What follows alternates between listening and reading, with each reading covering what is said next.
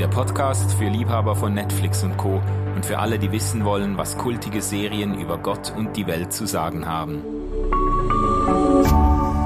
RefLab. Ja, also herzlich willkommen, äh, ihr Lieben, äh, zu diesem besonderen äh, Popcorn Culture RefLab Live Event. Es ist uns eine große Freude, mit euch zusammen den Abend zu erleben. Und wenn ihr jetzt denkt, der Jay, der Jay ähm, Friedrichs von Hosta Talk, der hat sich jetzt doch arg verändert, dann liegt das daran, äh, dass, dass Andy Los eingesprungen ist für ihn, äh, bis er kommt. Er wird noch kommen, ihr werdet ihn noch sehen, ihr dürft ihn noch anfassen nachher. Ähm, aber ähm, er, er hat sich zu sehr er auf... Er spricht auch noch zu uns. Er spricht zu uns, er wird zu uns genau, er wird zu uns sprechen, äh, aber er hat sich ein bisschen zu sehr auf die Deutsche Bahn verlassen. Wir haben zwei Stunden Knautschzone eingeplant und gemerkt, das ist zu wenig. Äh, er ist jetzt drei Stunden später als geplant, kommt er äh, in Zürich an und wird dann äh, voraussichtlich, jetzt will mir da Siri noch... Parosieverzögerung nennt man das, glaube ich. Parosieverzögerung, genau. Ja, genau. Also er wird, er wird zu uns stoßen und wir haben jetzt einfach äh, kurzfristig entschieden, dass wir äh, Andy los äh, einspeisen in dieses Gespräch, bis äh, Jay kommt, weil Andy nämlich selbst ein absoluter Harry Potter Enthusiast ist. Ähm, und wir nicht kompetent genug, alleine. Ja, also ich nicht, du schon. Du schon. Ja, aber ihr, ihr Lieben, jetzt dachte ich, das ist mal bequem, keine Erwartungen, hier kann ich nur Nein. Gewinner sein. Jetzt schraubst du es schon wieder hoch. Ja, also ähm, vielleicht äh, an der Stelle noch, ich begrüße auch alle Hörerinnen und Hörer des Popcorn Culture Podcasts, weil die Folge wird ja dann auch auf äh, meinem äh, Popcorn Culture Podcast veröffentlicht. Und es ist nicht mehr nur mein Podcast, sondern wir werden nämlich in Zukunft daraus einen Team-Podcast machen mit Jana Horstmann. Ta-da-da-da. Ich freue mich sehr darauf. Genau. Ich freue mich sehr darauf, lieber ja, Manu. Ich, ich freue mich auch und Jay wird auch dabei sein. Wir sind quasi zu dritt in Zukunft als Hosts dieses Podcasts, werden auch wieder äh, immer mal wieder Gäste dabei haben und in verschiedenen Konstellationen über Netflix-Serien und äh, Serien anderer Streaming-Dienste und ihre Bedeutung für die Gesellschaft und für den Glauben und Religion und Ethik und überhaupt für das Leben äh, sprechen. Da freue ich mich sehr drauf ähm, du hast jetzt so irritiert rübergeguckt, stimmt was nicht. Du, du kannst einfach so alle fünf Minuten guckst du darüber und sagst mir, ob das rote Lämpchen noch brennt. Das rote Lämpchen brennt noch. Ich habe nur gerade gesehen, dass du nicht super in dein Mikrofon sprichst und dann die Aus, also die Ausschläge auf dem Nee, ich habe mich einfach ein bisschen runtergenommen, weil das ist so meine Bescheidenheit, die da, äh, die da dann durch, durchdrückt. Falsche Bescheidenheit, lieber Falsche, Manu. Ja, falsche genau. Bescheidenheit. Ja, ihr Lieben, lasst uns zur Sache kommen. Heute geht's um, um äh, Lord of the Rings. Nein. Bedummt. nee, habe ich schon zwei Folgen zu gemacht äh, über Herr der Ringe. Heute geht's um Harry Potter. Äh, das ist, man kann schon sagen, das ist eigentlich ein absolutes popkulturelles Phänomen, ein Riesen, ein, ein Medienphänomen, wie es seit Jahrzehnten nicht mehr vorgekommen ist. Ich glaube, durch eine Studie haben sie herausgefunden, dass durch Harry Potter die Jugendlichen und die Kinder wieder mehr lesen. Ja. Also davor haben die Leute gedacht, die Kinder lesen nicht mehr und deswegen muss man Jugendbücher kürzer gestalten ja. und immer kürzer werden. Und seitdem es Harry Potter gibt, wurden die Bücher wieder länger. Ja. Es ist verrückt. Also es ist eine, äh, die Bücher sind irgendwie ab in den 90er Jahren, ab 1997 oder so erschienen. Und das hat äh, nachher mit den Übersetzungen, es sind 80 Sprachen übersetzt worden, die Harry Potter Bände. Und das hat eine regelrechte Lesewelle ausgelöst, wo Millionen von Kindern angefangen haben, 700, 800-seitige Bücher wieder zu lesen. Die Lehrer haben sich am, haben sich am Kopf gekratzt und gefragt, gefragt, was ist eigentlich los? Äh, das ist schon, also das ist echt nie da gewesen. Äh, ich habe das live erlebt mit unserem Sohn. Ich habe Harry Potter, muss ich jetzt gestehen. Ich bin ganz sicher derjenige unter uns, das ist immer gut, wenn man das am Anfang schon vorausschickt, der am wenigsten vertraut ist mit der ganzen Geschichte. Ich bin kein Harry Potter-Nerd. Ähm, ich habe das eigentlich erst richtig entdeckt, als ich vor zwei Jahren unseren Kindern angefangen habe, die Bücher vorzulesen. Vorher habe ich das so, ich habe mal einen Film oder zwei geguckt, aber ich habe das, äh, ich war irgendwie keine Ahnung, 20, 20 Jahre, als die ersten Bücher rausgekommen sind, da war ich irgendwie zu alt für eine für einen Kinder- und Jugendbuch-Hit. Äh, äh, ähm, und jetzt habe ich das den Kindern vorgelesen und beim dritten Band ist dann unsere Tochter ausgestiegen, weil das für sie irgendwie, sie ist sehr sensibel und das war für sie auch zu gruselig irgendwie. Da hat sie dann gefunden, nee, das, das, äh, das geht ihr zu sehr nach, nah. Und dann hat unser Sohn in Eigenregie die restlichen, was sind es? Wie viele Bände sind's? sieben oder acht Filme acht, und sieben acht Bände. Filme, sieben Bände. Ja, ähm, die restlichen fünf Bände in fünf Wochen gelesen. Also äh, ich, der liest schneller, hat schneller gelesen, als ich das gekonnt hätte. Wir mussten ihm das Als Essen du das hättest als Filme gucken können. ja, genau. Ja, ja, ja, genau. Genau. Also wir mussten ihm das Essen praktisch ins Zimmer bringen, weil er einfach, er ist echt verrückt. Aus dem Leben getreten war durch Harry ja, Potter. total. Ich, ich finde auch, ähm, was du jetzt gesagt hast, haben wir auch so erlebt. Und ich glaube, vor dem eigenen Lesen äh, ist zumindest bei unseren Kindern das Vorlesen gekommen.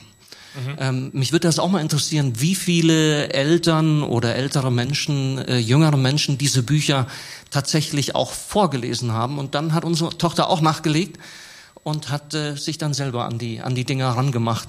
Und ähm, dieses Vorlesen geht dann über einen sehr, sehr langen Zeitraum. Ja?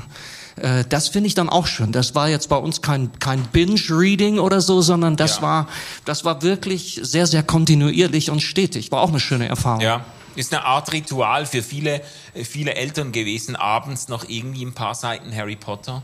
Ja, ja. Also ich bin ja so alt wie die Schauspieler ungefähr und bin quasi alterstechnisch immer mitgewachsen, mit jedem ja. Film quasi ungefähr gleich alt gewesen. Ich glaube 2001 kam der erste Film, wenn ich jetzt ja, nicht genau. ganz falsch bin. Und da waren die ja so, ich weiß nicht, wie alt die hätten da sein sollen im Film, aber ich glaube so elf, zwölf oder sowas. Und 2001 war ich elf ähm, und hab, das war dann eine ganz spannende Erfahrung zu merken, da sind welche so alt wie ich, die sind gerade auf einmal Hauptdarsteller in einem Film und es geht um Zauberei und, und Magie und es ist einfach eine komplette Parallelwelt, die ich aber als Gleichaltrige komplett anders wahrnehme. Ich habe auch super viel gelesen, habe mir dann auch die Bücher gekauft, bin aber tatsächlich erst über die Filme aufmerksam geworden. Ah ja. Also die Filme sind ja auch, also die Bücher sind insgesamt 500 Millionen Mal verkauft worden. Das ist, ist verrückt, oder? Und die Filme, die ganze Filmreihe gehört zu den absolut top erfolgreichsten Filmreihen. Wenn nicht, wenn nicht ist es die erfolgreichste, die, die es je gegeben hat. Und was ja auch total absurd ist, sind du hast ja eben schon gesagt, Herr der Ringe lief quasi zeitgleich. Also es waren quasi zwei zeitgleiche Filme oder Serien, die rauskamen, die einfach so viel bewegt haben und so viel auch mit der Gesellschaft gemacht haben und da so ein Bedürfnis vielleicht auch in der Gesellschaft vorhanden war nach, nach Magie, nach anderen Welten, mit denen man sich irgendwie identifizieren konnte oder wollte oder die man sich vielleicht auch herbeigesehnt hat. Also quasi ein ganz anderes Universum. Ja. Da würde ich gern auch darauf zu sprechen kommen. Was, wie lässt sich irgendwie auch soziologisch, gesellschaftstheoretisch diese unglaubliche Sehnsucht, dieser Hunger nach, nach äh, Fantasy-Romanen und Filmen nach Zauberei. Wie lässt sich das erklären in einer, in einer aufgeklärten, technisierten, hochdigitalisierten Gesellschaft? Also da müssen wir auf jeden Fall drauf zurückkommen. Ähm, Andi, ich weiß von dir und vielleicht kannst du das noch einwerfen, weil du warst ja praktisch du warst, du bist ja in, in der Nähe von Hogwarts gewesen in der ja, Zeit. Ja, das, das war schon toll. Äh, wir haben, ich habe von 1999 bis 2002 in Schottland an der Universität von St. Andrews äh, studiert und promoviert. Und der, der dritte Band kam, glaube ich, 1999 raus. Und wir haben das mitgekriegt, was das bedeutet, wenn, wenn die Stadt wirklich äh, an den Bücherläden vorbeigeht und guckt, wann ist das Ding endlich da. Wir selber haben die, die, die Bände dann auch gelesen und mussten dann halt auch warten. Also unsere Erfahrung war zunächst mal wirklich auch die, dass du dann Jahr für Jahr, später wurden die Abstände ja dann ein bisschen größer bei den letzten Bänden. Es war eine ganz, ganz tolle Geschichte. Und wir haben uns Harry Potter zuerst auch gegenseitig vorgelesen. Meine Frau und ich äh, in St. Andrews, also wirklich klischeemäßig. Als hinterher die Filme kamen, haben wir auch manches entdeckt, was da natürlich äh, gedreht worden ist. Sind ja tolle Aufnahmen Aufnahmen auch. Also äh, das, da fing unsere, ja, unsere tiefe Verbindung auch äh, mit, mit dem Ganzen an. Hat, hat eine biografische Geschichte bei mir. Ist das so geblieben, auch über die Jahre? Weil es, es zog sich ja viele Jahre, also immer ein Jahr, ein Film. Ähm, ist die Verbindung so eng geblieben? Ja, würde ich schon sagen. Jetzt in den letzten Jahren natürlich nicht mehr. Wir gucken aber regelmäßig immer mal wieder so die Filme durch. Also jetzt, jetzt die, die letzten Tage haben wir alle Hobbits durchgeguckt und irgendwann wird's dann wieder alle, alle, alle Harry Potters äh, und so. Und bei uns war es natürlich noch länger, weil ähm, es dauerte, bis die ganzen Bücher durch waren. Und, und dann hatten wir natürlich noch mal die äh, The Whole Nine Yards mit den, mit den ganzen Filmen. Also Harry Potter ist schon über viele, viele Jahre hat mich das irgendwie begleitet und gepackt, äh, diese, diese Verbindung Beziehung zu dieser Parallelwelt. Ist es bei deinen Kindern auch so geblieben? Ja, auf jeden Fall bei, bei, bei unserer Tochter. Ähm, es kommt noch dazu, wir haben die Kinder zweisprachig aufgezo aufge äh, also aufgezogen. Äh, wir haben ihnen äh, das auf Englisch vorgelesen. Und das ist natürlich auch super, weil im Englischen, ich bin jetzt da kein Experte, aber ich finde, Rowling hat, hat ein ganz tolles Englisch. Und das hat unseren Kindern natürlich als Nebeneffekt auch nochmal gut getan. Hm, hm. Ähm äh, vielleicht bevor wir da, weil es gibt, es gibt so viel, es gäbe, also man könnte Abende füllen mit Harry Potter, logischerweise. Da wurden ja auch ganz viele Bücher geschrieben auf einer Metaebene. Es gibt äh, viele Bücher zur Philosophie hinter Harry Potter, zur Theologie und so weiter. Da, da gibt's richtig auch wissenschaftliche Studien zu. Und bevor wir da ein bisschen äh, in die Tiefe gehen, ähm, ich will noch was loswerden, das, das können wir dann hinter uns lassen.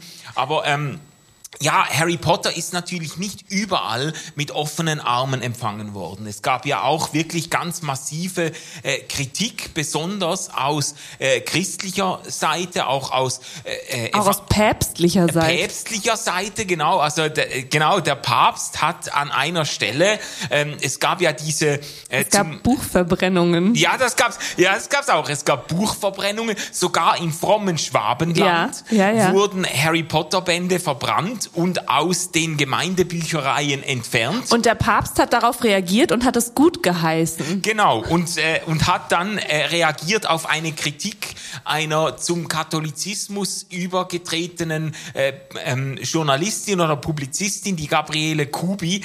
Ähm, die hat eine ganz beißende Kritik zu Harry Potter geschrieben und äh, dann hat Ratzinger, ähm, der spätere Papst, hat ihr dann gratuliert zu dieser Kritik und geschrieben, es ist gut, dass sie Sie in Sachen Harry Potter aufklären, denn dies sind subtile Verführungen, die unmerklich und gerade dadurch tief wirken und das Christentum in der Seele zersetzen, ehe es überhaupt recht wachsen, wachsen konnte. Also das Aber war, äh, das war äh, äh, O-Ton äh, Ratzinger. Man, man muss sagen, dass der Vatikan mittlerweile einsichtig geworden ist. Ja, ja. Nicht in Bezug auf alles, aber in Bezug auf Harry Potter ja. auf jeden Fall. Ich kann es mir jetzt nicht verkneifen äh, zu fragen, fragen, ähm, ab wann wird's denn richtig spooky? Wenn Menschen Bücher verbrennen oder, oder die entsprechenden bisschen spooky Bücher lesen? Spooky, also ich habe das ja vor, vor anderthalb Stunden habe ich, hab ich das auch gelesen, als ich mich flashmäßig vorbereitet habe. Und ich war wütend. Ich war wütend, weil wenn wir heute sehen, äh, wer die wahre Verführerin von zig Missbrauchsopfern gewesen ist, dann finde ich das ich bin gegen falsches Papst- und, und, und äh, Kirchenbashing, aber das finde ich schon ein starkes Stück. Ich kann nur sagen, bei uns und auch bei vielen anderen finde ich äh, diese Warnung vor Verführung, ähm, finde ich völlig über, überzeichnet. Meine Erfahrung ist, dass in allen Neomythen die Kinder wie einen echten siebten Sinn für die Unterscheidung haben, das ist Märchen, das ist Mythos, das ist eine Fantasiewelt und das ist das Richtige. Mir ist das aufgefallen, als wir, wir haben auch manchmal gedacht, dass wir die Filme den Kindern zu früh gezeigt haben. Die Filme werden ja immer düsterer. Ja. Am, am Ende sind es auch keine Kinderfilme mehr, das möchte ich auch zugeben. Äh, da muss man wirklich auch aufpassen. Aber ich habe mit meinen Kindern mal hier äh, Jagd auf Roter Oktober geguckt und nach zehn Minuten haben beide, haben, sind beide Kinder rausgegangen. Und ich habe gesagt, was ist das denn? Wir haben doch schon Harry Potter geguckt und alles möglich. Und dann haben sie gesagt, ja, aber das ist echt. Und da fiel mir zum ersten Mal auf, dass, äh, und das wird mir von, vielen, von vielen bestätigt, dass, da eine, dass, dass die Kinder ja. das unterscheiden können. Ja. Und dass das eben meines Erachtens äh, von vielen äh, eine völlig übertriebene Angst gewesen ist. Ja. Naja, das war ja auch ein Stück weit einfach Überforderung. Also da ist ein Phänomen und man merkt, da ist etwas, was gesellschaftlich gerade total gehypt wird, auch was total Emotionen wieder wecken kann in den Menschen, was, was die Gesellschaft irgendwie bewegt, was die Kirche zu dem Zeitpunkt nicht mehr geschafft geschafft hat, muss man auch ganz realistisch so, so sagen. Und da ist etwas, was die Menschen so bewegt, so triggert und was sie so interessiert und womit sie sich so identifizieren können oder wo sie auch so einen Zugang zu haben. Natürlich ist es einfach eine ganz krasse Unsicherheit seitens der katholischen Kirche gewesen. Und mit Unsicherheit geht man ja auf die einfachste Art und Weise damit um, wenn man das, was einen verunsichert, verurteilt. Ja, ich, ich wollte das auch einwerfen, dieses Moment der Kritik, weil ich das äh, live und in Farbe erlebt habe in meiner religiösen Sozialisierung, weil äh, auch in evangelikalen Kreisen, aus denen ich komme, äh, wurde Harry Potter über Jahre hinweg ganz massiv verteufelt. Und ich habe das wirklich äh, erlebt. Es sind Bücher rumgegangen, auch Pamphlete, äh, ähm, Traktate. Harry Potter ist quasi die Einstiegsdroge zum Okkultismus und Satanismus Satanismus. Das hat auch daran gelegen, dass man in diesen Kreisen natürlich noch an eine ganz, äh, in einem ganz wörtlichen Sinne wirklich an, an, an Zauberei geglaubt hat und gedacht hat, das, das, das, das gibt es, das sind böse Mächte, das sind böse Mächte dahinter und ein Harry Potter, der verharmlost quasi jetzt diesen Umgang mit den bösen Mächten und wirkt jetzt quasi, weckt eine Faszination in jungen Menschen für äh, diese ähm, magischen Rituale Rituale und so. Ich bin da viel vorgewarnt worden und äh, ich, ich, äh, es ist bis heute in gewissen Kreisen echt noch verpönt. Also wenn, als ich, ich habe das erlebt, als ich gesagt habe, dass ich unseren Kindern Harry Potter vorlese. Das war vor zwei Jahren. Ähm, da habe ich von bestimmten Leuten massiv kritische Rückmeldungen gekriegt. Ja, aber das kann man doch nicht. Das, das, das darf man, also als Christ, das geht doch nicht. Was ja, ja komplett absurd ist, weil das Christentum ohne Rituale ja überhaupt nicht funktionieren würde. Und auch Rituale, in denen wir an Dinge glauben, dass da Dinge passieren, äh, die wir selber nicht beschreiben können, wo wir einfach mal davon ausgehen, das passiert jetzt gerade, Segen findet gerade statt oder bei der Taufe passiert etwas mit dem Kind, das wir taufen. Ähm, Christentum funktioniert ja nicht ohne Rituale. Und bei Harry Potter mit den Ritualen, die da dargestellt werden, ist ja eigentlich nichts anderes, außer sozusagen in eine Gedankenwelt ein Ritual reinzulegen, was in sich Konsistenz ist, was, was wir im Christentum ja auch die ganze Zeit tun. Wir gehen ja davon aus, dass die Rituale, so wie wir sie deuten, funktionieren. Ja, ja. Hast natürlich einen Unterschied zwischen, zwischen dem jetzt und, und der Magie. Also äh, in der Magie steht dir das natürlich zur Verfügung. Da ist ja die Verfügbarkeit schon deutlich höher, als wenn wir jetzt äh, irgendwas äh, Abgefahrenes behaupten, was da in der Taufe oder im Abendmahl oder bei Segen oder mit Engeln passiert. Aber das oder? wird bei Harry Potter ja gar nicht so gezeigt. Also ja klar, gibt es die Zauber, die funktionieren, aber die Zauber funktionieren auch nur, wenn der Zauberer diesen Zauber ausführen kann. Also nicht jeder kann ein Expecto Patronum richtig zaubern. Wenn sie es nicht hinkriegen, dann passiert auch da Quatsch. So. Und also das, dieses, es steht ihm zur Verfügung, ist auch bei Harry Potter nicht der Fall. Weil nur weil du einen Zauberspruch kannst oder nur weil das so und so eigentlich funktionieren sollte, heißt es nicht, dass in der Umsetzung nicht trotzdem noch Menschen oder beziehungsweise Zauberer dahinter stehen, die das auch umsetzen müssen und die sozusagen auch also auch da hängt es an dem Menschen oder an der Person, die Umsetzung. Ja, das finde ich einen guten Hinweis von dir, das stimmt. Äh, die, die, der Zusammenhang zwischen der Person, ihrem Charakter und den Zaubersprüchen mhm. äh, ist da tatsächlich sehr eng. Und äh, ich würde sagen, wenn, wenn eine Person, wenn eine Geschichte deutlich macht, dass du mit dem Bösen nicht, nicht rumexperimentieren und dich anfreunden sollst, dann ist es genau diese Geschichte. Der Unterschied zwischen Gut und Böse ist in der Geschichte selbst da. Ja. Deswegen habe ich die meisten Leute erstmal gefragt, hast du es denn schon mal gelesen. Ja, und die Antwort ist meistens nein.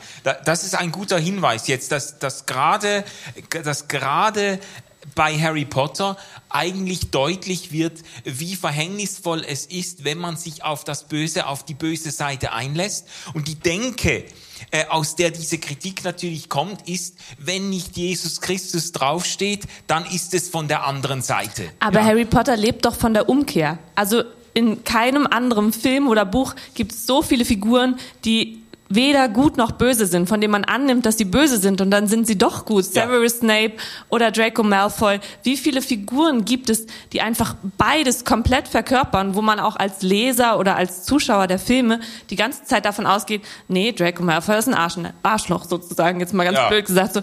Aber ja. ist er dann halt doch nicht. Oder Snape, ja. Genau, und ich meine, Harry Potter an sich, er selbst hat Anteile von Lord Voldemort in sich die erst sterben am Ende des achten Filmes. Und vorher sind das Anteile, die in, in ihm verankert sind. Und allein das sozusagen die Möglichkeit zur Umkehr oder die Möglichkeit dessen, sich bewusst zu entscheiden, mit welchem, also das zu wissen, dass beides in mir ist und mich bewusst damit auseinanderzusetzen, und auch sozusagen mich zu ermächtigen, mich zu entscheiden, in welche Richtung ich mich entwickeln möchte. Ja, absolut. Also ich meine, da rennst du bei mir ja offene Türen ein. Ich wollte einfach... Zauberhaft. Ich, ich, zauberhaft, genau. Ich, ich wollte einfach das gesagt haben, dass es auch wirklich ganz ähm, massive Kritik gegeben hat, eben bis zur Verteufelung von Harry Potter. Ähm, ich glaube aber auch, dass eben die Geschichten sehr viel mehr hergeben und äh, diese Verurteilungen nicht verdient haben. Äh, wir können jetzt von verschiedenen Seiten, können wir an das Phänomen und die Story von Harry Potter rangehen. Ich glaube, wir sparen uns einen Überblick über die Storyline oder müsste man das noch einholen irgendwie? Ja, vielleicht Stille im Raum. Ja, also ich habe auch gedacht jetzt in der Vorbereitung so Spoilerwarnungen und so. Also die Sache ist raus. Wer das jetzt nicht gesehen hat, hat unterm Stein gelebt oder äh, oder äh, wird jetzt auch nicht wahnsinnig enttäuscht sein. Also das, das Ganze erstreckt sich über acht Filme oder sieben Bücher. Ja. Es sterben Menschen, Harry stirbt nicht. ja gut, da, da, hast du jetzt so. nicht, da ist jetzt nicht viel gespoilert, genau. Der große Erzfeind heißt Voldemort, dessen Namen man aber eigentlich nicht aussprechen sollte. Oder Tom Riddle oder... Genau, genau. Äh, und der hat versucht, Harry umzubringen, als Harry noch ein Kind war. Ähm, Auch später oft. Ja, ja, klar, aber schon am Anfang und das hat nicht funktioniert, weil seine Harrys Mutter sich dazwischen gestellt hat und den Todesfluch von Voldemort quasi auf sich genommen hat und es ist dann deutlich geworden, Voldemort hat, um sich Unsterblichkeit zu verleihen, hat er seine Seele in sieben Teile aufgeteilt und diese äh, Seelensplitter in verschiedenen Artefakten quasi versteckt und äh, die ganzen Bücher gehen eigentlich mit ganz vielen anderen Rahmenhandlungen noch gehen darum, dass diese Artefakte zerstört werden, um Voldemort endgültig äh, den Garaus zu machen, bis zum Schluss deutlich wird, dass in Harry Potter selbst ein Teil dieses Plot Twist. Äh, ja, Plot Twist, genau, Surprise, genau, äh, dass in Harry Potter selbst ein Teil von Voldemort wohnt und dass eigentlich ähm, Voldemort nur besiegt werden kann, wenn Harry Potter sich selbst opfert und stirbt, weil nur dann auch der letzte Seelensplitter von Voldemort vernichtet wird. So, das ist so, äh, das ist jetzt, ist das, passt das als Schnelldurchgang? Passt. Gut. Ist fein. Gut. Ähm, jetzt spannend ist, unter vielen Aspekten ist dieses ent entwicklungspsychologischer Moment eigentlich. Und das haben viele Leute ja auch eins zu eins, wie du das gesagt hast. Ich war da leider schon zu alt für. Ähm, das äh, reibst du mir ja auch bei jeder Gelegenheit unter die Nase. Aber ich bin da, ich bin, ich, ich Triggert das etwas in dir, lieber Manuel? So ein bisschen was. So Ge der, Gefühle weißt du, sind ja immer, Gefühle sind ja immer bei einem selbst. Die entstehen ja beim Selbst. Ah, ja, und da muss ja. man sich ja fragen, was da los ist, ja. dass du dich davon ähm, angesprochen ja, fühlst. Ja, vielen Dank, vielen Dank. Sehr gern. Herzlichen Dank. Ich bin jetzt, äh, ich bin jetzt 45. Das ist das, äh, die Primetime für Midlife Crisis. Da sollte man vielleicht auch ein bisschen schonungsvoll umgehen. Hast du einen Motorradführerschein schon? Nein, habe ich noch nicht. Ich habe auch noch keine zerrissenen Jeans gekauft, aber alles gut. Ähm, aber neue Frisur wird ja auch nichts mehr. Nee. Jetzt dreht sie auf. Jetzt dreht sie auf. Das gibt's ja nicht. Das gibt's ja nicht. Ja. Ja, gut. Ähm, äh, lass mich zurückkommen auf die entwicklungspsychologische Perspektive. Wenn sie so weitermacht, ja. ist, ist Jana bald the name who must not be named. Ja, ja, genau. Ja, genau, genau. Ähm, äh, das Spannende daran ist ja eigentlich, dass, dass man mit Harry Potter, dass viele Harry Potter Fans eigentlich mit Harry Potter groß geworden sind und eigentlich die, die, den, den Werdegang und das Erwachsenwerden von Harry Potter und seinen Freunden quasi selbst mitgegangen sind und, äh, und entsprechend natürlich verbunden waren mit diesen Figuren. Ja. Nicht umsonst gab es ja zu der Zeit auch sozusagen Jetzt ist Nee, jetzt ist jetzt ist auch. Jetzt sind wir. Jetzt, jetzt, jetzt setzen wir kurz aus, aus dem Konzept. Ja, jetzt sind wir. Der Jay ist da. Die, äh, die, die Deu Jay. Die, die Schweizer Bahn hat dich aber doch noch ans Ziel geführt. Was für eine Freude, dich hier zu haben. Äh, Jay, wir sind jetzt gerade. Es ist eigentlich. Überhaupt noch mit? Ja, ja, ja, ja. Der, der Andi ist für dich eingesprungen und wir haben das Ganze, wir haben jetzt den roten Teppich ausgerollt. Äh, wir haben jetzt gerade über die entwicklungspsychologischen äh, Aspekte angefangen zu reden. Nein, wir sind, wir haben erst das Thema genannt. Und jetzt könntest du quasi einsteigen, ähm, aber gib dem Mann doch zuerst ein Bier. Bitte Bier. Ja, ähm, Andi, du darfst, du, weil, du, weil du jetzt ersetzt wirst durch den Jay, hast du noch ein Schlusswort zum Thema Entwicklungspsychologie, äh, das uns so ein bisschen in Gang bringt in der Sache? Also ich finde, das, das Spielfeld ist hier ja riesig. Man könnte sich mal angucken, ähm, wie entwickelt sich sein Verhältnis äh, äh zum eigenen und zum anderen Geschlecht ähm, also äh, oder äh, was passiert dort? Eine hochinteressante Geschichte. Die Freunde, die er hat, äh, der Fluch, bekannt, berühmt zu sein, der Fluch unter einer Prophezeiung zu stehen. Äh, das finde ich bei ihm also uh, unglaublich spannend. Und äh, ich, ich verlasse die Bühne jetzt hier mit, mit der spannenden Frage, findet ihr denn wirklich, dass er ein traumatisierter Junge ist? Äh, äh, der dann, der dann da unter diesem Trauma sein Leben geht. Ich, ich lese und äh, lebe mit Harry Potter als einem Survivor. Er ist kein Opfer, er ist ein Überlebender.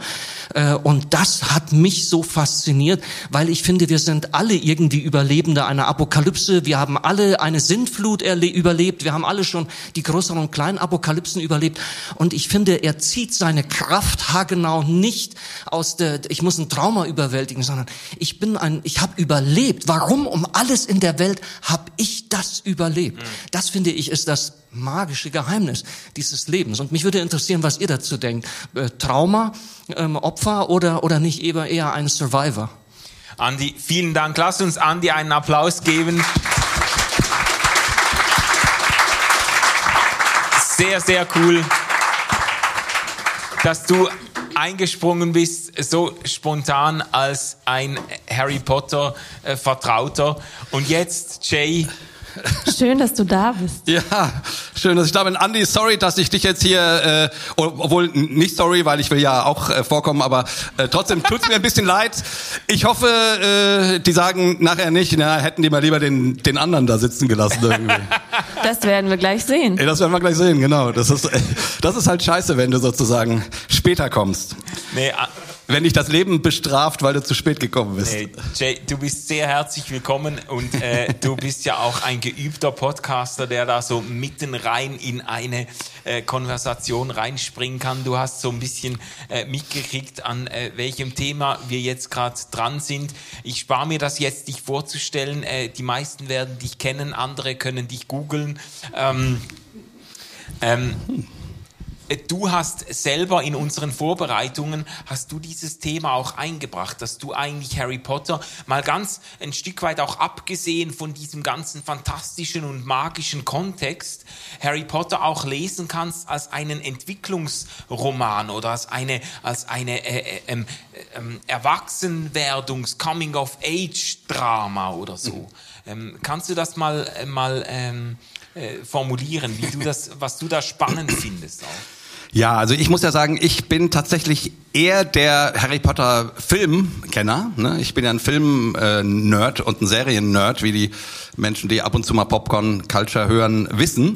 Ähm, und äh, ich muss sagen, ich habe, glaube ich, tatsächlich nur den ersten Roman gelesen.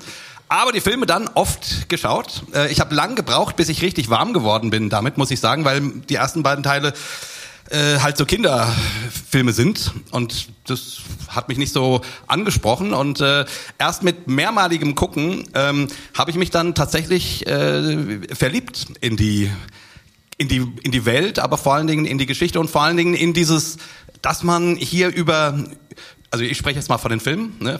das gilt denke ich für die Bücher auch, aber in sieben Filmen äh, Menschen dabei zugucken kannst, ähm, Jahr für Jahr, wie sie älter werden. Ne? Ich glaube, das ist einzigartig. Das gibt's äh, so in der Form in keiner Serie sozusagen, dass du wirklich mit diesen Figuren, äh, also den, den beim Älterwerden zuschauen kannst. Und das Schöne an der Geschichte ist ja, dass sie dann auch genau diese Themen auf, äh, aufgreifen. Ne? Diese ganzen äh, ja, was, was bedeutet es, erwachsen zu werden? In der, in der Harry Potter Welt wirst du ja mit 17 erwachsen quasi. Und du, und du hast dann eben, ähm, er kommt mit elf in dieses Internat als ein Kind. Und der letzte Roman, der letzte Film spielt dann eben, wenn er 17 wird, wenn er erwachsen wird, sozusagen. Es ist halt total spannend, weil ich habe das vorhin schon gesagt, ich bin so alt wie die Darsteller. Ja. Ähm, ich habe quasi das gleiche Alter gehabt wie wie die Darsteller zu den Zeiten, als, den, als die Filme rausgekommen sind. Ähm, und da sozusagen die Diskrepanz wahrzunehmen zwischen, hey, die haben eigentlich dieselben Probleme wie ich, beziehungsweise die sind elf, die kommen jetzt auf eine neue Schule und die haben jetzt irgendwie auf einmal Freunde und vielleicht verliebt man sich dann auch irgendwie in den ersten Klassenkamerad oder die erste Klassenkameradin. Und gleichzeitig dieses Gefühl von, hey, die haben was total Besonderes an sich und die sind einfach in einer komplett anderen Welt. Ähm, und warum habe ich einfach nur die alltäglichen Scheißprobleme als Heranwachsende?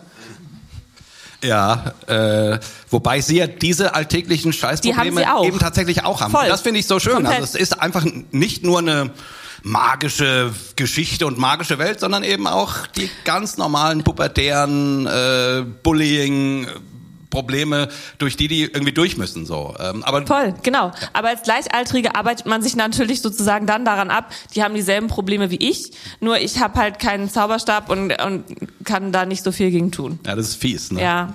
Das ist echt fies. ja, ich würde gern noch mal auf ähm, die Frage zurückkommen, die Andy aufgeworfen hat, bevor äh, Platz gemacht hat für dich, Jay.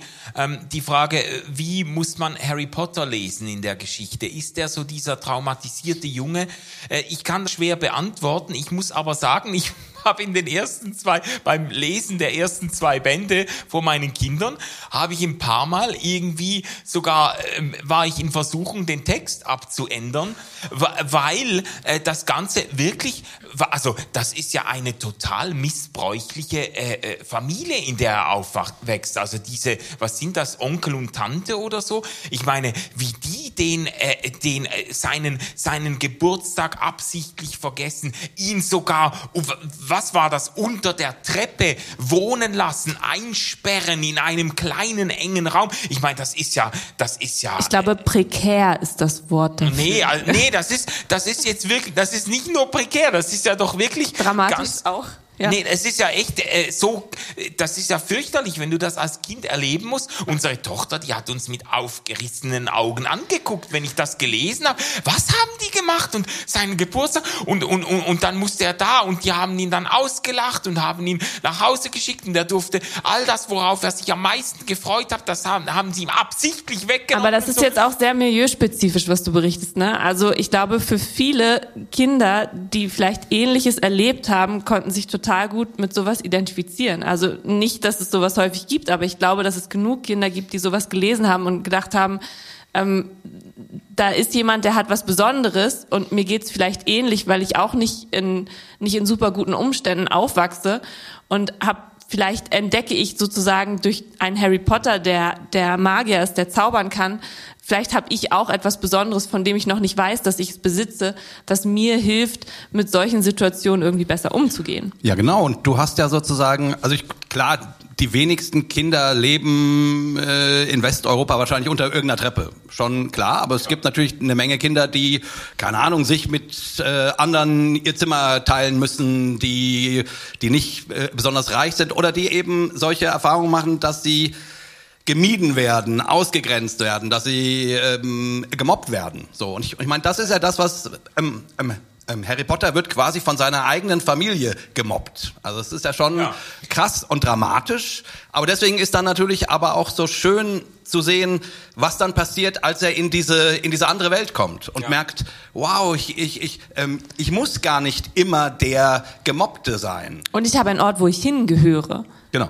Wo ich zu Hause sein kann bei ihm jetzt, wo auch die Leute mich kennen und auch mehr von mir wissen als ich selbst vielleicht, aber trotzdem auch ein Ort, wo, wo ich mich zugehörig fühle. Ja, ja.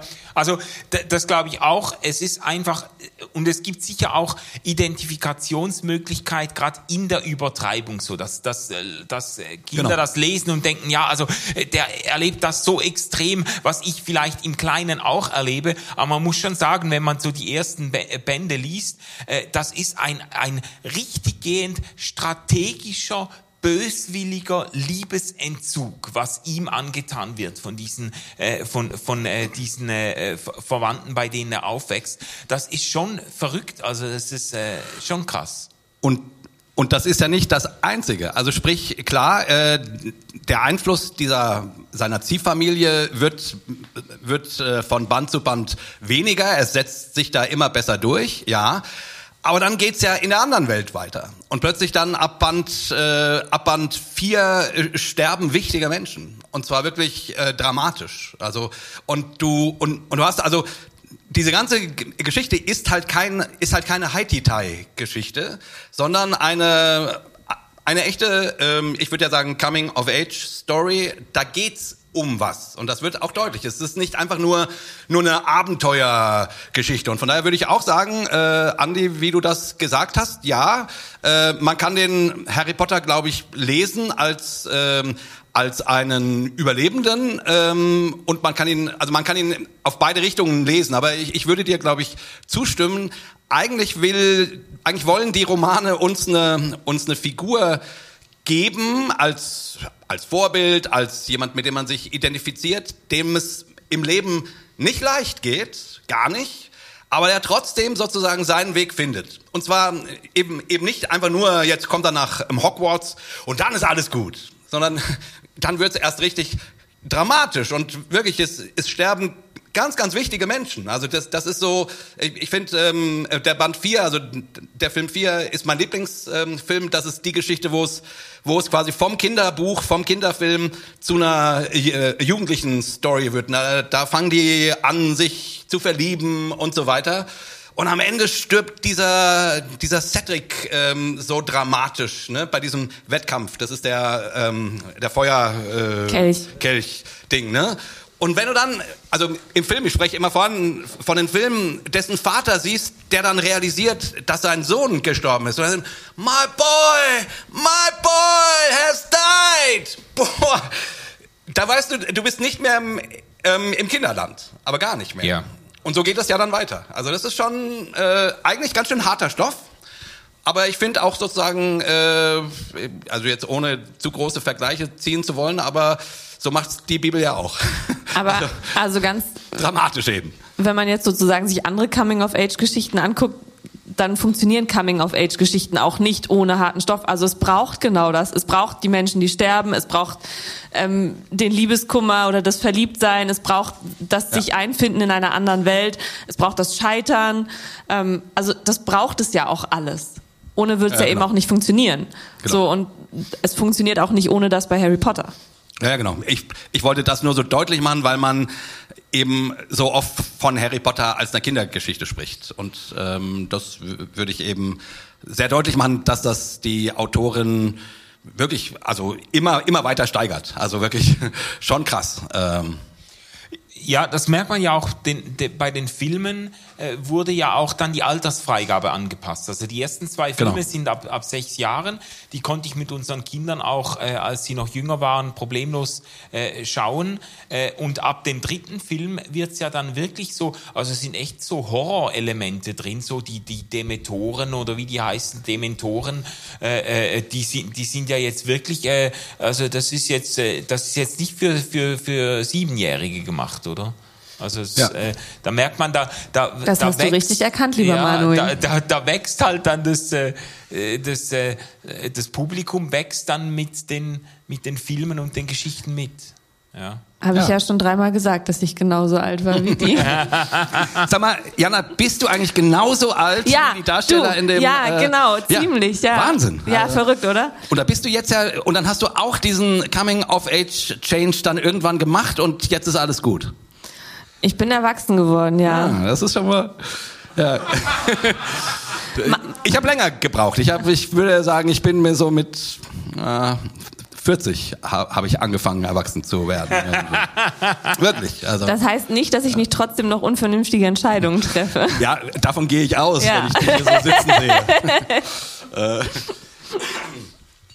Aber äh, ich würde gern noch mal, also in diesem in diesem Kontext, ne, dieses Erwachsenwerden. Für mich ist es ja irgendwie auch so ein bisschen so eine Symbolgeschichte, ne? Und ich meine, Harry Potter, ich habe darüber jetzt gerade echt viel nachgedacht. Ich habe tatsächlich letzte Woche mir noch mal Teil äh, Teil drei bis acht äh, angeguckt, sozusagen. Einverleibt. Einverleibt, genau. Ich habe, wie gesagt, die ersten beiden, die habe ich so, brauche ich nicht, aber dann ab Teil drei eben. Und äh, was ich eben so auffällig finde, ähm, am Anfang wird er ja sehr, sehr äh, intensiv mit seinen Eltern identifiziert. Ne? Also äh, es heißt immer, oh, du siehst aus wie dein Vater und du hast die Augen deiner Mutter. So, ne? Ähm, ähm, das ist der ewige Satz und der wird aber weniger. Ähm, mir ist es also zumindest in den Filmen, ich spreche jetzt immer nur für die Filme, mir ist es aufgefallen, äh, der wird der wird weniger. Also sprich, äh, die Identifikation mit seinen Eltern ähm, nimmt ab und er kriegt eine eigene Gestalt. Und dazu ist dann natürlich, wenn man das Ganze mal so als mythische Geschichte nimmt, ich meine, Harry Potter ähm, wird, ist, ist ein Kind der Liebe, ne? eine Schöpfung der Liebe, die aber verseucht ist mit einem fetzen Voldemort. Ne? Ja.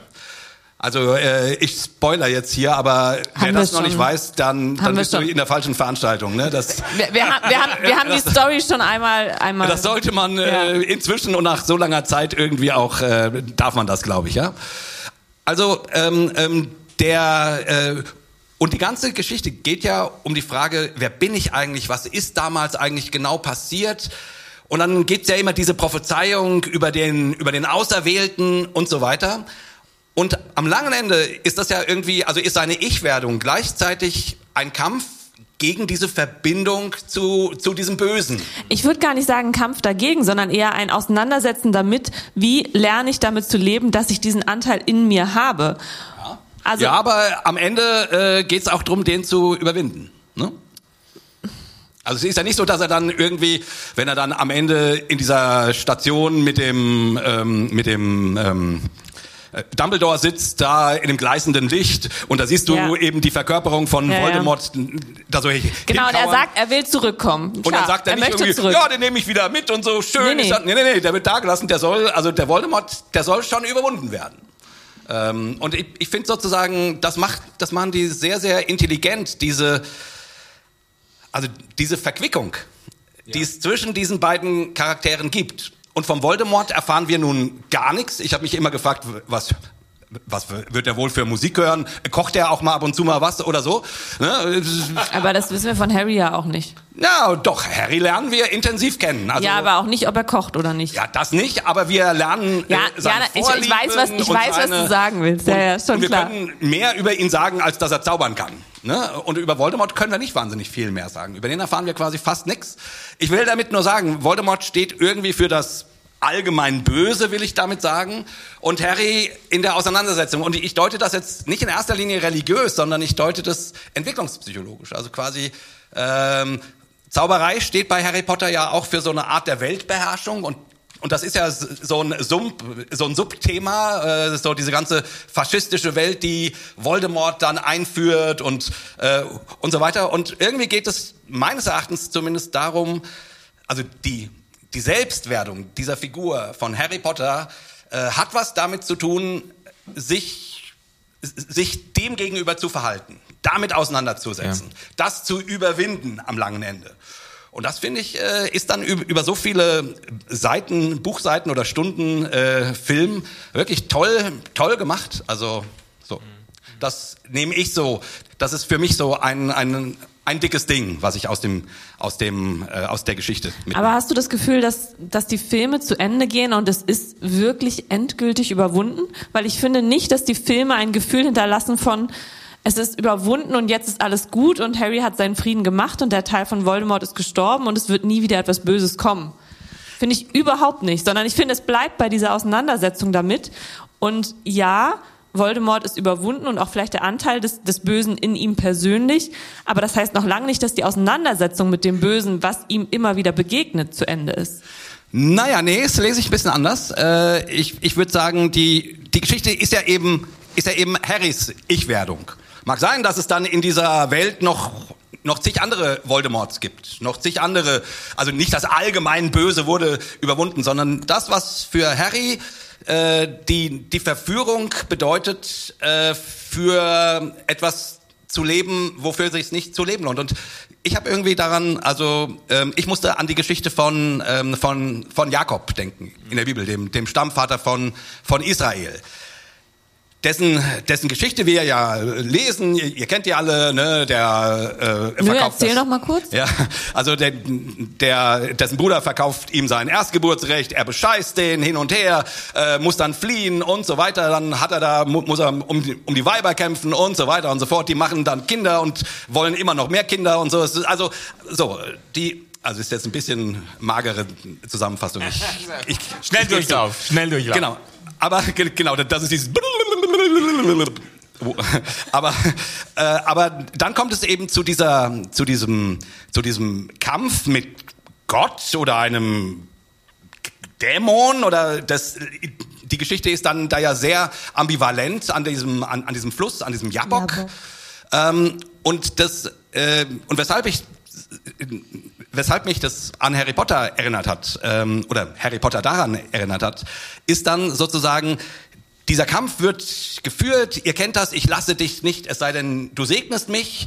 Und dann, und dann, und dann segnet dieses Wesen Harry und er geht dann hum, äh, Harry sage ich schon, ähm, äh, den Jakob ähm, und er geht dann humpelnd daraus hervor und kriegt einen neuen Namen, Israel. Also der Weg zu Israel wurde, wurde bestritten und dann hört die biblische Geschichte mit dem Jakob nicht unbedingt auf, sondern sie geht auf seine Kinder über. Also plötzlich geht's, gibt's dann einen Jump nach vorne und dann gibt's äh, Josef und, und seine Brüder und bla bla bla. Und Jakob ist so eine Hintergeschichte. Und genau dasselbe macht Harry Wo, Potter auch. Worauf möchtest du hinaus? Ja, weil, weil Harry Potter macht genau dasselbe. Also äh, es gibt diesen Endkampf mit Voldemort und äh, er wird besiegt. Juch heißer. Harry ist ich geworden, sag ich mal, in meinem Blick. Und dann gibt's diesen Epilog, 19 Jahre in der Zukunft, wo, wo Harry und seine Frau, seine Kinder äh, quasi äh, zum Zug bringen, die dann nach, ähm, die dann nach ähm, Hogwarts gehen. Also sprich, die Geschichte ist fertig, aber jetzt gibt es eine neue. Es gibt eine neue. Ja. Ähnlich wie äh, in dieser biblischen Geschichte, wo, wo diese eine Geschichte, dieser eine Zyklus fertig erzählt wurde. Aber das ist natürlich nicht, nicht das Ende der ganzen Geschichte. Aber es ist doch, also ich meine, die biblische Geschichte endet mit einem Segen. Ja und? Ja, tut's bei Harry jetzt ja nicht wirklich. Na doch, ähm, Harry zerbricht den, den Zauberstab. Ja, und also ich würde das jetzt nicht eins zu eins übersetzen, sondern einfach nur ja. so von der Art. Also es ist, finde ich, eine, finde ich, eine ähnliche Geschichte einer, einer Ich-Werdung, einer, einer Überwindung eines, einer Versuchungsfigur. Jemanden, der sich ein Erbrecht erschleicht genau, und sich ähm, Vorteile genau. verschafft genau. und. Und der kriegt sozusagen ein neues Leben geschenkt, aber dann ist quasi Schluss mit dem dann, äh, ich, ich meine, der lebt ja noch ganz, ganz lange Jahre weiter, aber wir erfahren quasi nur noch, nur, nur noch Marginalien über den.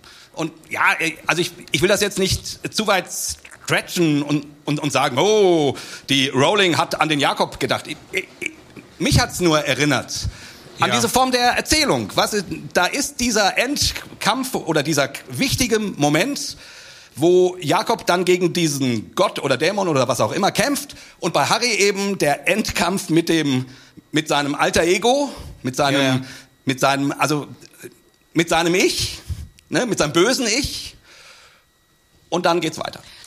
Ja, ich finde das theologisch schon auch interessant jetzt äh, also biblische äh, Bezüge zu machen, auch zu, zu biblischen Figuren, die auch in, das ist ja eigentlich auch das Erfrischende jetzt bei vielen biblischen Geschichten, äh, dass die Figuren eben sehr ambivalent gezeichnet werden, dass ihre Kämpfe und Auseinandersetzungen auch mit sich selbst, selbst bei den großen Helden, bei eben bei einem Jakob, bei äh, Josef, bei David und so weiter, dass äh, ungeschminkt gezeigt wird, wo sie auch mit dem Bösen oder mit dem, mit dem lebensverneinenden Kräften in sich selbst irgendwie ins Ringen kommen.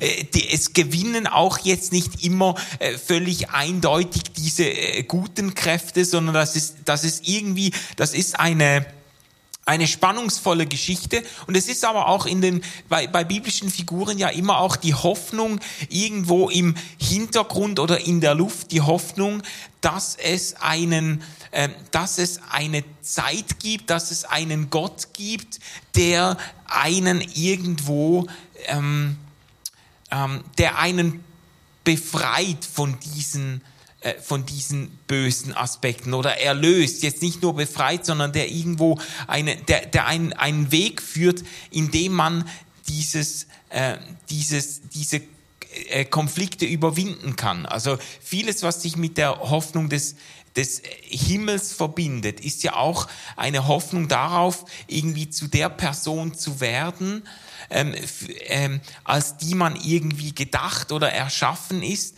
und diese lebensverneinenden Aspekte irgendwie ähm, überwinden zu können oder so. Das ist aber auch nur bei den großen biblischen Analogien der Fall und auch nur bei den Figuren, wo man genau sozusagen, wo die, wo die Geschichten genau dafür geschrieben wurden ist meine Meinung. Also das, das sind ja, das sind ja große Erzählzyklen, sowohl mhm. Jakob als auch Josef, als auch so in die ganze ja, Richtung sozusagen. David, David ja. genau. Also da sind die Geschichten ja dafür geschrieben, um diese Hoffnung sozusagen zu evozieren, um, um dieses Bild zu haben, um, um zu zeigen, da sind Menschen, die sich mit, mit ihren negativen Seiten auseinandersetzen, die scheitern, die, die strugglen, um dann am Ende doch irgendwie halbwegs durchzukommen. Aber das sind ja Geschichten, die dafür geschrieben wurden, um genau das zu erzählen. Gut, die enden ja nicht alle gleich. Die enden ja auch nicht alle jetzt äh, in äh, Friede, Freude, Eierkuchen oder so. Da gibt es ja, es gibt ja ganz verschiedene Voll. Ausgänge. Es gibt ja. ja. auch Geschichten, die wahnsinnig gut anfangen und Fahrt aufnehmen. Die Geschichte eines Saul oder so ja. und die dann irgendwie kläglich scheitern oder in, in Vergessenheit geraten. Es gibt eben alles, ja.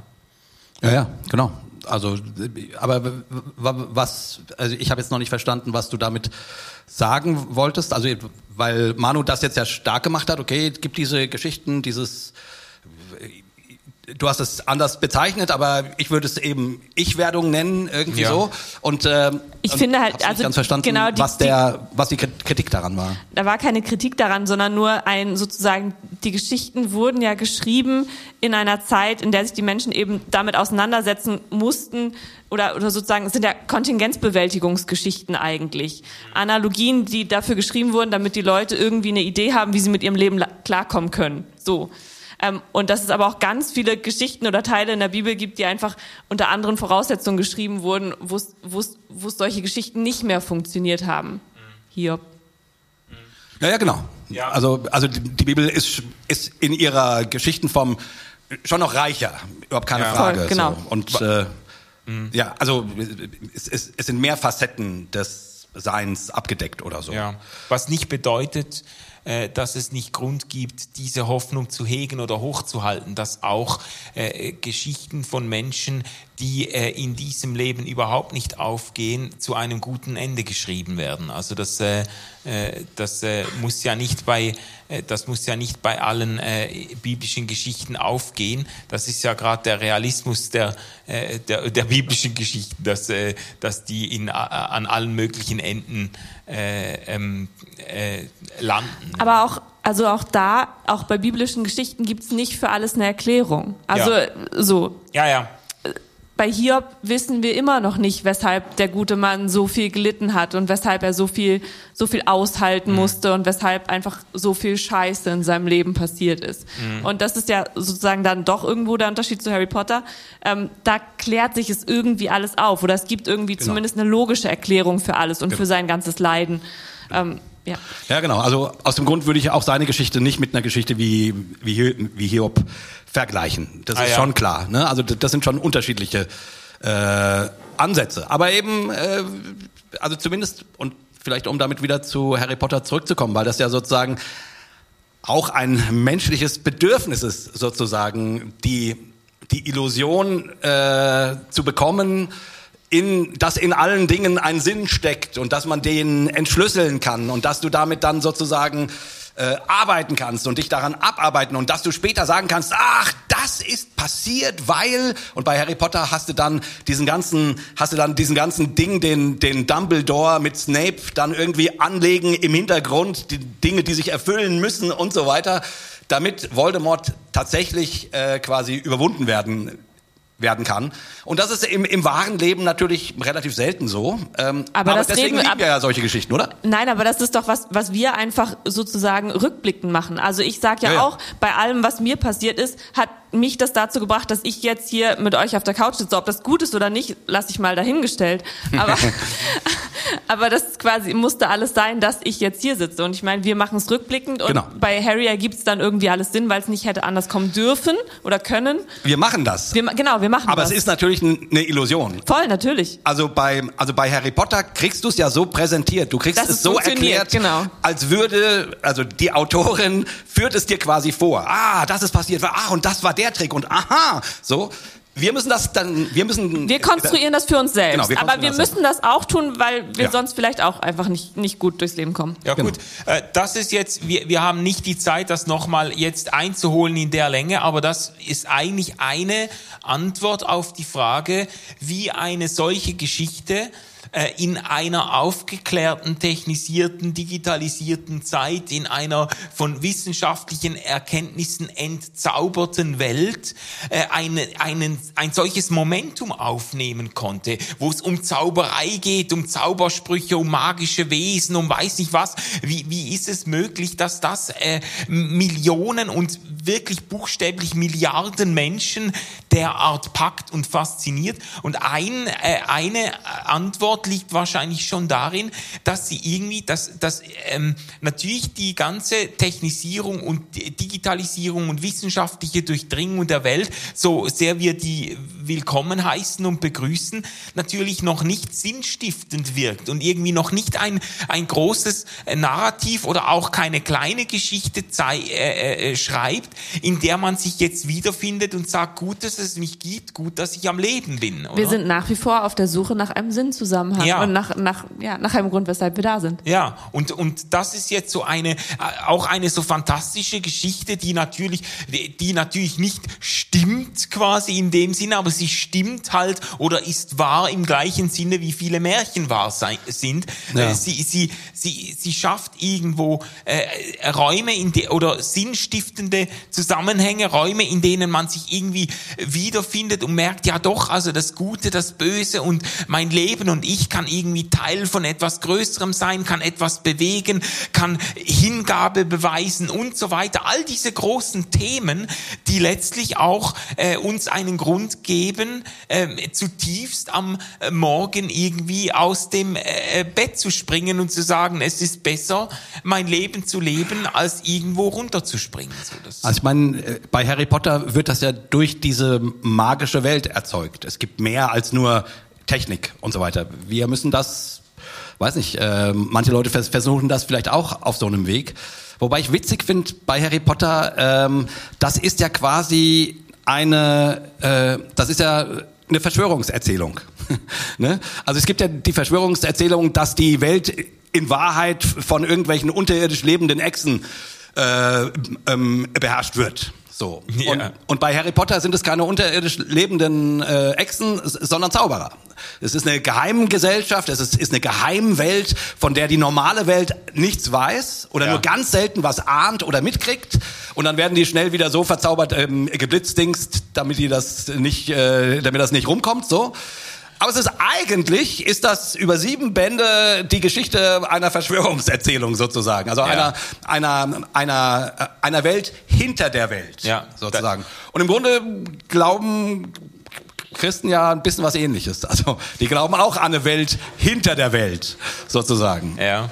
Und von daher bist du dann da, also bist du sozusagen zumindest ähm, also hat das Ähnlichkeiten, will ich sagen. Es ist nicht genau dasselbe natürlich, aber, aber, es, aber es hat Ähnlichkeiten und man versucht darüber Sinn herzustellen. Da gibt es etwas, was mein, was mein normales Leben, was jetzt gar nicht so besonders ist, besonders macht, weil es äh, mein normales Leben mit besonderen Fähigkeiten, Segen, wie du es auch immer nennst, also bei Harry Potter besondere Fähigkeiten, Zauberei, bla bla bla, beim Christen dann vielleicht äh, ein Gott, an den ich mich mit meinen Probleme wenden kann und dann und dann und dann beantwortet er mein Gebet, yay und so weiter. Also so dieses Gefühl, es muss etwas dahinter geben, was mein Leben sinnvoll macht. Mhm. Und das bedienen, glaube ich, beide äh, Weltsysteme sozusagen.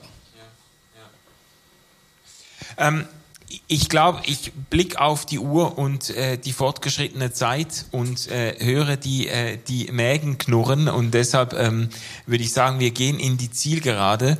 Ähm, was ist so äh, der eine Gedanke oder die eine Einsicht, die ihr jetzt aus dieser Harry Potter Geschichte für euch mitnehmt oder die ihr irgendwie äh, bedeutsam genug findet um, äh, oder finden würdet, um sie, äh, keine Ahnung, auf euren äh, Kühlschrank zu heften oder auf ein Poster zu drucken oder äh, ich sag jetzt extra nicht auf euren Grabstein zu ritzen, aber äh, die, die Tom Riddle. Das, ja, Tom Riddle, ja genau.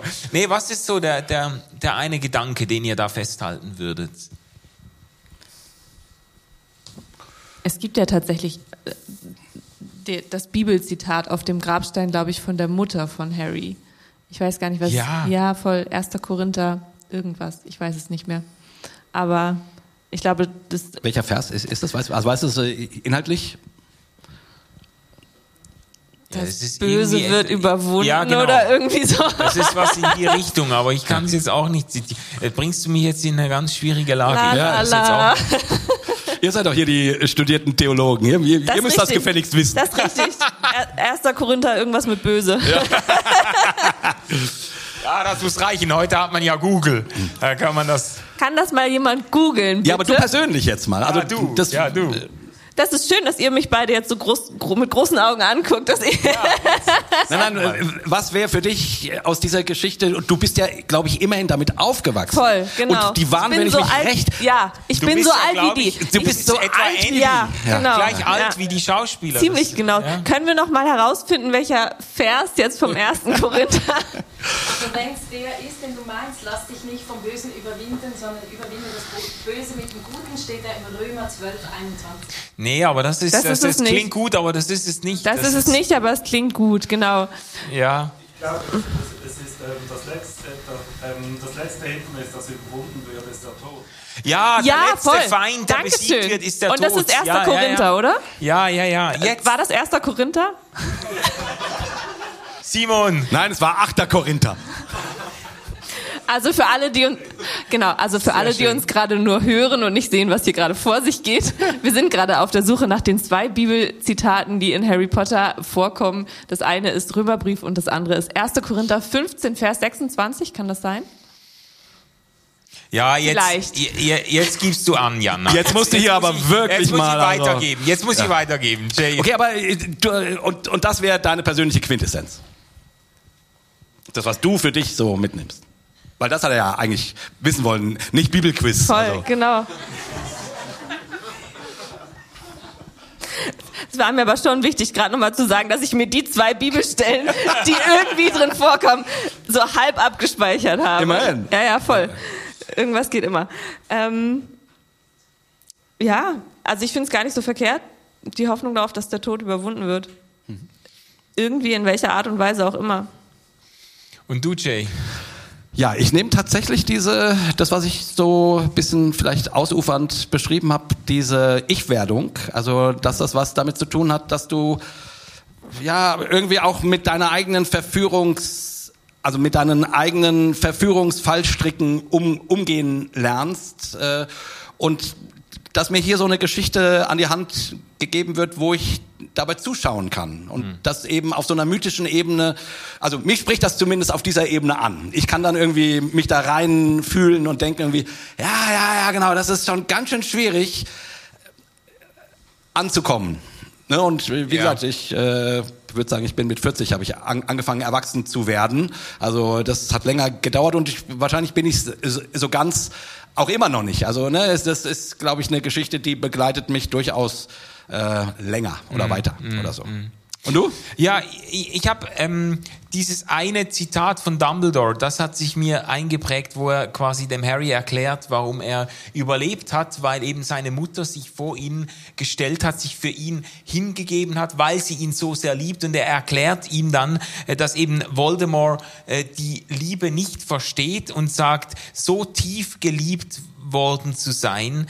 Selbst wenn der Mensch, der uns geliebt hat, nicht mehr da ist, wird uns immer ein wenig schützen. So diese Vorstellung, dieses äh, geliebt zu sein, sich geliebt zu wissen, dass das irgendwo äh, etwas ist, das ist quasi eine Superkraft, selbst für solche, die nicht mit magischen Fähigkeiten ausgestattet sind. Da hast geil, du ein Manu. sehr schön frommes mhm. Schlusswort gesprochen. Nee, ist, ist so geil, Manu. Das ist so typisch. Ne?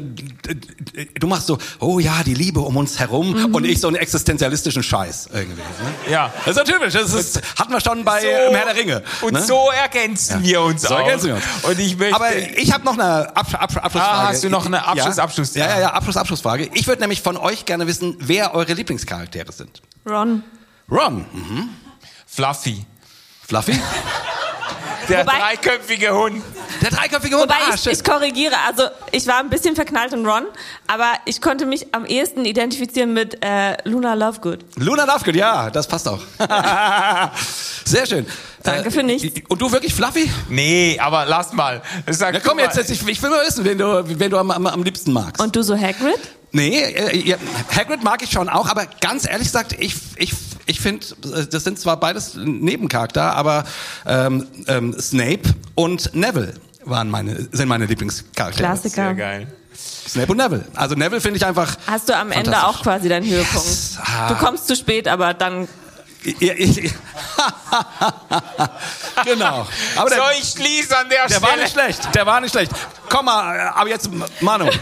Leute, Leute, äh, wir, wir, müssen, wir müssen das jetzt zu einem würdevollen Ende bringen.